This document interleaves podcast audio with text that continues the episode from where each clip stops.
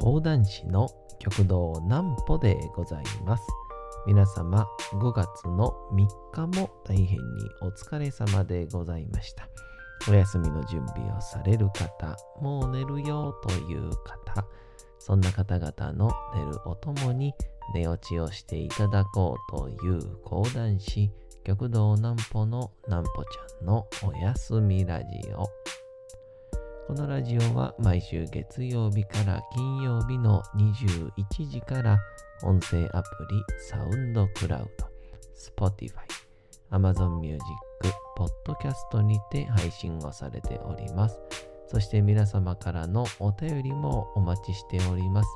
お便りは極道南歩公式ホームページのおやすみラジオ特設ページから送ることができます。内容は何でも結構です。ねえねえ聞いてよなんぽちゃんから始まる皆様の日々の出来事や思っていることなどを送ってください。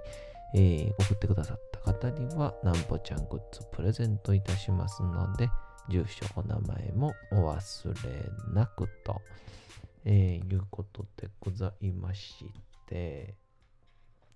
あのー気づいてる人は気づいてると思うんですけどですね、先週の月から金曜日の1週間分ですかね、えーその前の土日にですね、えー全部取りためたもので、えーございました。えーちょっとね、この度、えーちょっとお引越しをしまして、ネット環境がね、すぐに整うか不安だったので、えー取りためたおかげで、もしくはせいで、非常に内容が、えー薄いものとなってしまってた気がいたします。まあ、だからこそ寝れた気もするんですが、まあ、そんなこんなの話でございます。まずはこちらのコーナーからいきましょう。なんぽちゃんの明日は何の日？さて、明日が5月の4日で、えーございますね。さあ、何の日でございましょうか？いきましょう。スター・ウォーズ・デー。皆様ご存知のスター・ウォーズですね。映画スター・ウォーズ劇中のフォースと共にあらんこと。このね、必ずこのジェダイたちが、まあ、いわゆるこう、飛行機でいうグッドラックみたいな感じを、えーフォースと共にあらんこと。May the force be with you っていうらしいですね、英語では。のセリフの May the force と英語で5月4日を表す May force 4のね、4っていう意味をかけたもので、映画スター・ウォーズシリーズ作品を記念する日とされております。例年5月4日は世界中のスター・ウォーズファンが中心となって記念イベントが各地で開催をされております。まあ加えて年度や場所によっては過去の作品シリーズを上映している映画館もあるそうということでございましてスター・ウォーズはえーあんまり昔見てなくて、まあ、多分皆さんとまあ見てない人と一緒の感覚なんでしょうけどなんで4から始まんのっていうところから、えー僕はまず入り込めなかったんですけどまあ後で、えーいろいろ分かってきてちょうどあスター・ウォーズのエピソード8、8かな？それを、が出た時に、えー見に行こうって言われて、で、僕の東京でね、あの神保町花月というところに、えー、まだいろいろ芸人がこう演劇とかするときにいた演出家の足立さんという方がね、えー、非常にスター・ウォーズ、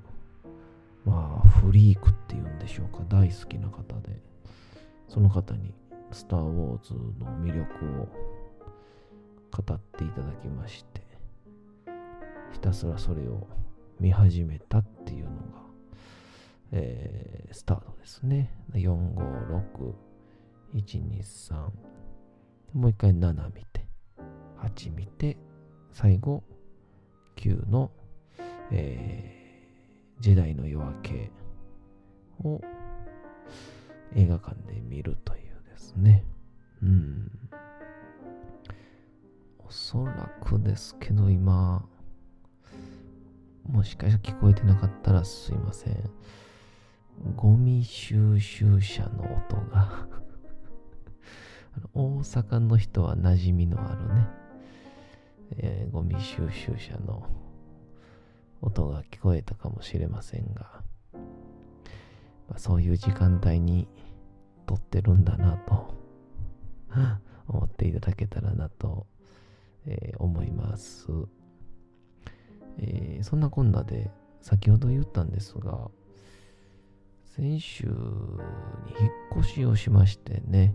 えー、まあ前の家からもうごくごく近くのところで、まあここからちょっとずつね、コロナも落ち着いたら、えー、まあ自分の地元の、まあ、加古川稲美町っていう兵庫県のね、ところと、ちょっと行き来もすることが多くなるっていうので、いろんなものを含めた上で、引っ越しをしたんですが、えー、そのせいで、えー、ちょっとネットがね、えー、無事、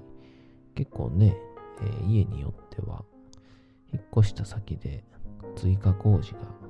必要だったとか、そういうこと結構あるので、ちょっと不安っていうのがあったんで、まあ、万全を期して、土日に全部月から金分のね5日分を取りためたんですけどまあ喋ることないですね。あのー、後半何喋ってたかな。もう全くなんか自分の持ってる1の豆知識をなんか60倍ぐらいの大きさにふやかして喋ってるみたいな感じな気がしましたけど、えー、まあ、えー、いつも皆様お聞きいただき、えー、感謝感謝でございます。っていうので、えちょっとお便りをですね、いただいてたんですけど、読めてなかったので、ちょっと今日それを、え読ませていただこうかなと思います。えー、実は先週のね、月曜日にも、あ、今週、あ先週か、月曜日にいただいてたので、えー、読めずに申し訳ありません。遅くなりました。えー、ハンドルネーム、二丁目小町さん。ねえねえ聞いてよ、なんぽっちゃんなんですか。えー、先日、えー、千鳥亭の連続講談を聞いて、そう、千鳥亭でね、こんなん先生と南流兄さんと、あとは、あの時は、南に鈴と書いてね、南霊姉さんやったかな、3人で続き読みを。講談ってね、一つの話が10分、20分で、あまり終わらなくてですね、終わる話もあるんですけど、ほとんどの話が、えー、非常に長編となってるので、まあ、例えば、2時間あるぐらいのお話やったら、30分ずつで分けて、4作品にしたりとか、そんなことをする。それを連続で読んでいくの、えー、連続講談とか、えー、続き読み講談言います。えー、千鳥亭の連続講談を聞いて、すっかりやられてしまい、頭の中が血だらけになってしまいましたちょっと。大丈夫ですか？頭のね、外やったら、それも大変なんですけど、ゴミ収集車の音してますね。えー、頭の中が血だらけだったんですね。でも小平先生がちょっと怖い話してたのかな？それもこれも、なんぽちゃんが、コナン良先生が多分人を殺したことがあると おっしゃっていたからです。かっこ多分。おどろおどろしい血だらけの講談を聞いて千鳥亭が怖くなりました。かっこほんまか？っていうその自分で ツッコミを入れる方なんですね。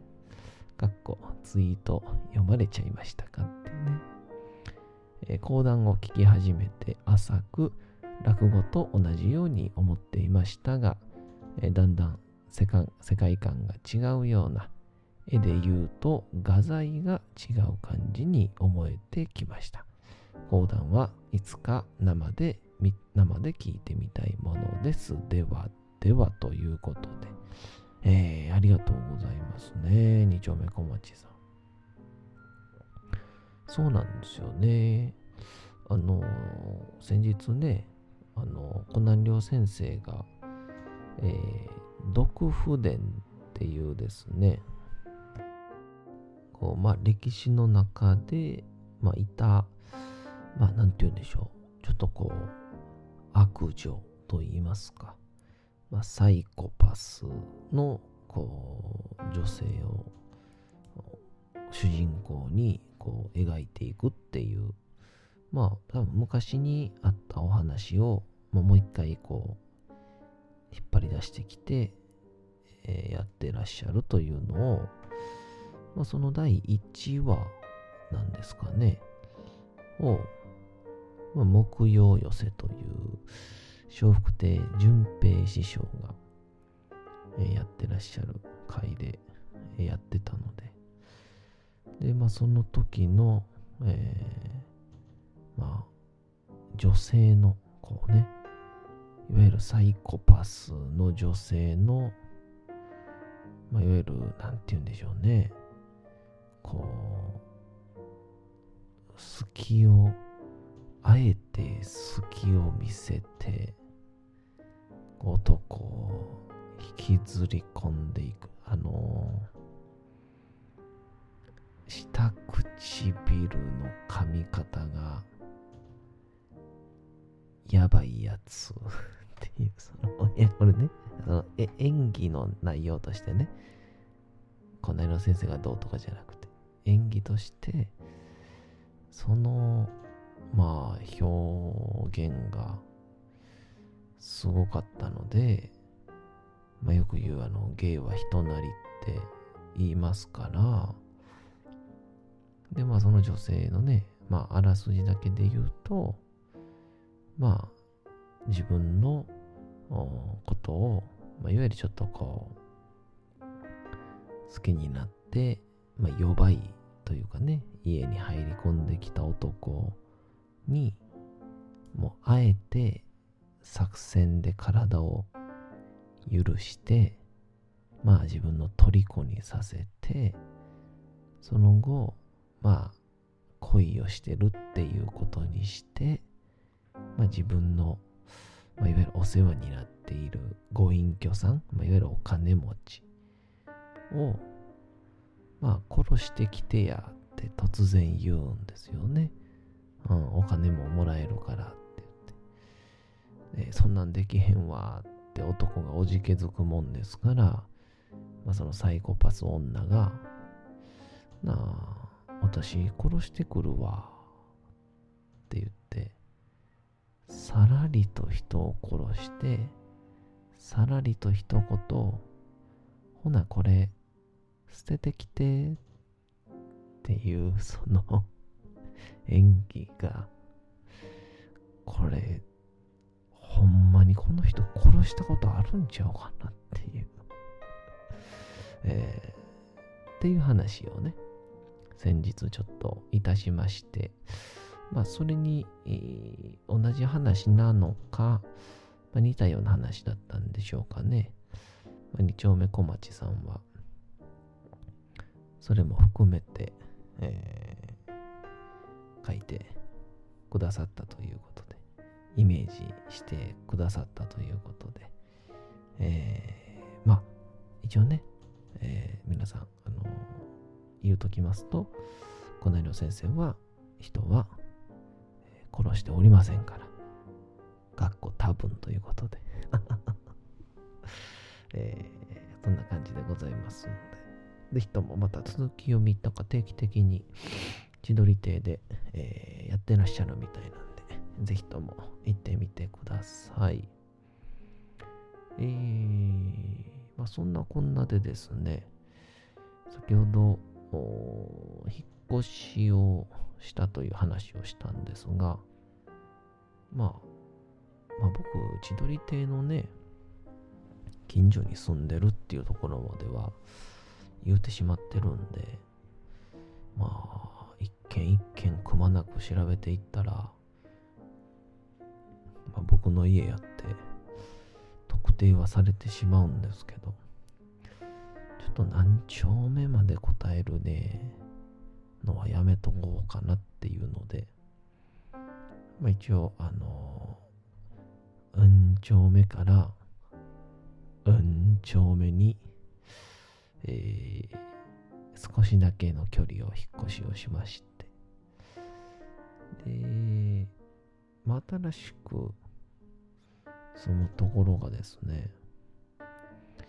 まあ、ある銭湯のね、上にあるアパートなんですよね。うん。これ言うたらもうあかんか。これ言うてしもたら、ほぼほぼ特定できんのか。まあ、ええか。千鳥温泉のですね、言ってしまいました。千鳥温泉の、えー、というのが、えー、この花区の千鳥橋にありまして、千鳥温泉というんですが、そこの、えー、上のに、あの、千鳥ハイツというですね、えー、アパートがありまして、で、そこに私、住むことになったんですね。で、まあ、番頭の、まあ、以前あ、聞いたことある人は、えー、僕も新聞とかにも載ったんですけど、まあ、こう、月10回、あお風呂掃除をしてくれれば、えー、1ヶ月、まあ、ずっといつでも何回でも入っていいよっていう、そういうような、えー、契約で僕もやってたんですけど、ではちょっと仕事がバタバタするようになったので、まあ、卒業させていただいて、で、まあそこからは普通にいつも通り交流はあったんですが、まあ、今回、えー、その部屋が空いて、まあ、番頭さん的には、えー、なんていうんかね、えー、中に掃除をしてくれるメンバーにも入ってほしかったっていうのもあったんですけど、なかなか人が見つからないっていうので、まあ、えー、僕も住んでいいんですかって言ったら、あ、もちろんもちろん、みたいな。掃除なしでも銭湯入れるんですかって言ったら、一応、えー、それも家賃分に含んだ上の値段だから、値段はね、ちょっと言えないんですけど、いいよということで、ただいま、千鳥ハイツの上に私住んでおります。まあ、部屋番号まではね、えー、ちょっとまだ言えないんですけど、えー、ぜひ遊びに来る方は、事前に言うてくださいね。えー、一緒にホームパーティーをしたいと思います。そんな、私、戦闘ライフがまた始まりました。えー、それでは、お次のコーナーに行きましょう。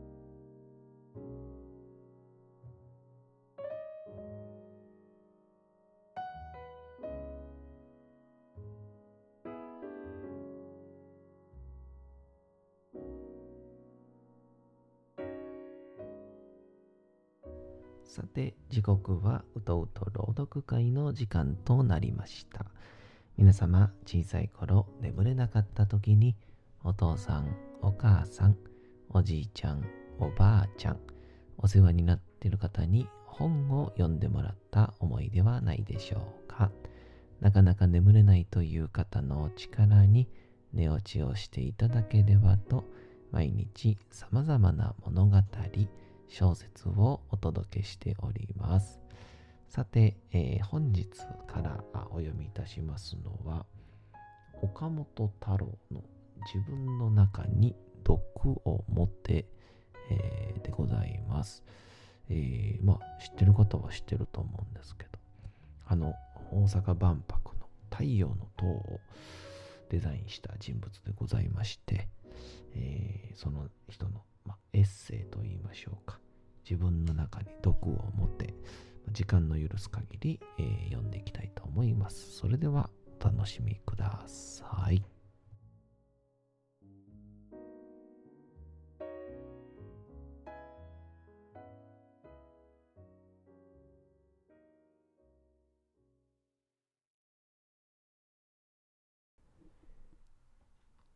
自分の中に毒を持て。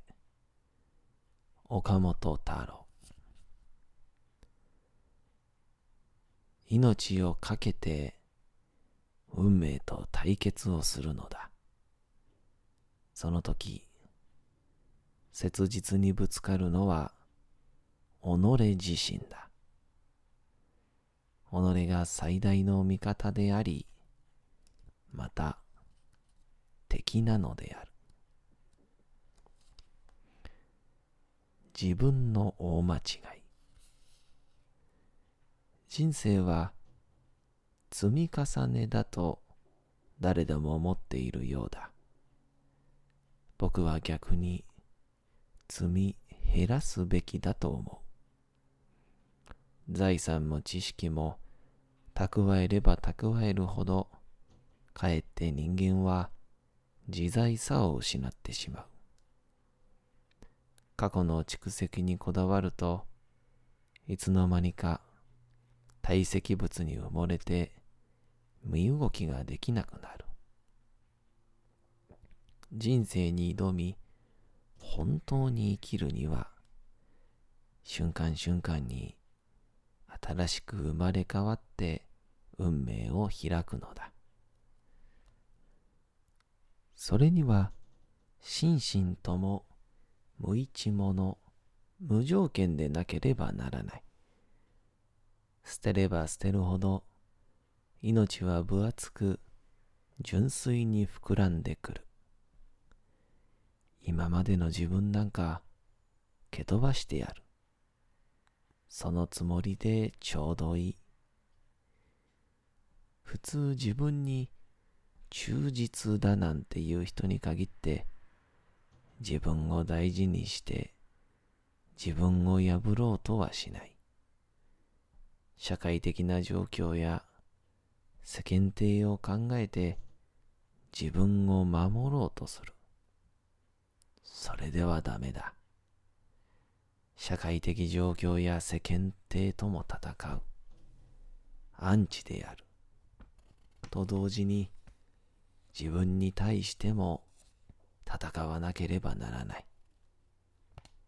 これは難しい。きつい。社会では否定されるだろう。だが、そういう本当の生き方を生きることが人生の筋だ。自分に忠実に生きたいなんて考えるのはむしろいけない。そんな生き方は安易で甘えがある。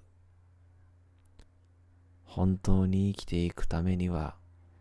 自分自身と戦わなければダメだ。自分らしくある必要はない。むしろ人間らしく生きる道を考えてほしい。忠実という言葉の意味を考えたことがあるだろうか。忠実の忠とは、豆やか、真心を尽くすということだ。自分に対して真心を尽くすというのは、自分に厳しく残酷に挑むことだ。ところが、とにかく中君外国の中のように、主君はたとえ間違っていても、主君である以上、それに準ずるとか、義理だの、仇討ちだの、狭い、盲目的な忠誠心と取られることが多い。だから僕は、忠実なんて言葉は、あまり使ってもらいたくない。さて、本日もお送りしてきました、なんぽちゃんのおやすみラジオ。というわけでございまして、5月3日も大変にお疲れ様でございました。明日も皆さん、街のどこかでともどもに頑張って、夜にまたお会いをいたしましょう。なんぽちゃんのおやすみラジオでございました。それでは皆さん、おやすみなさい。すやすやすやー。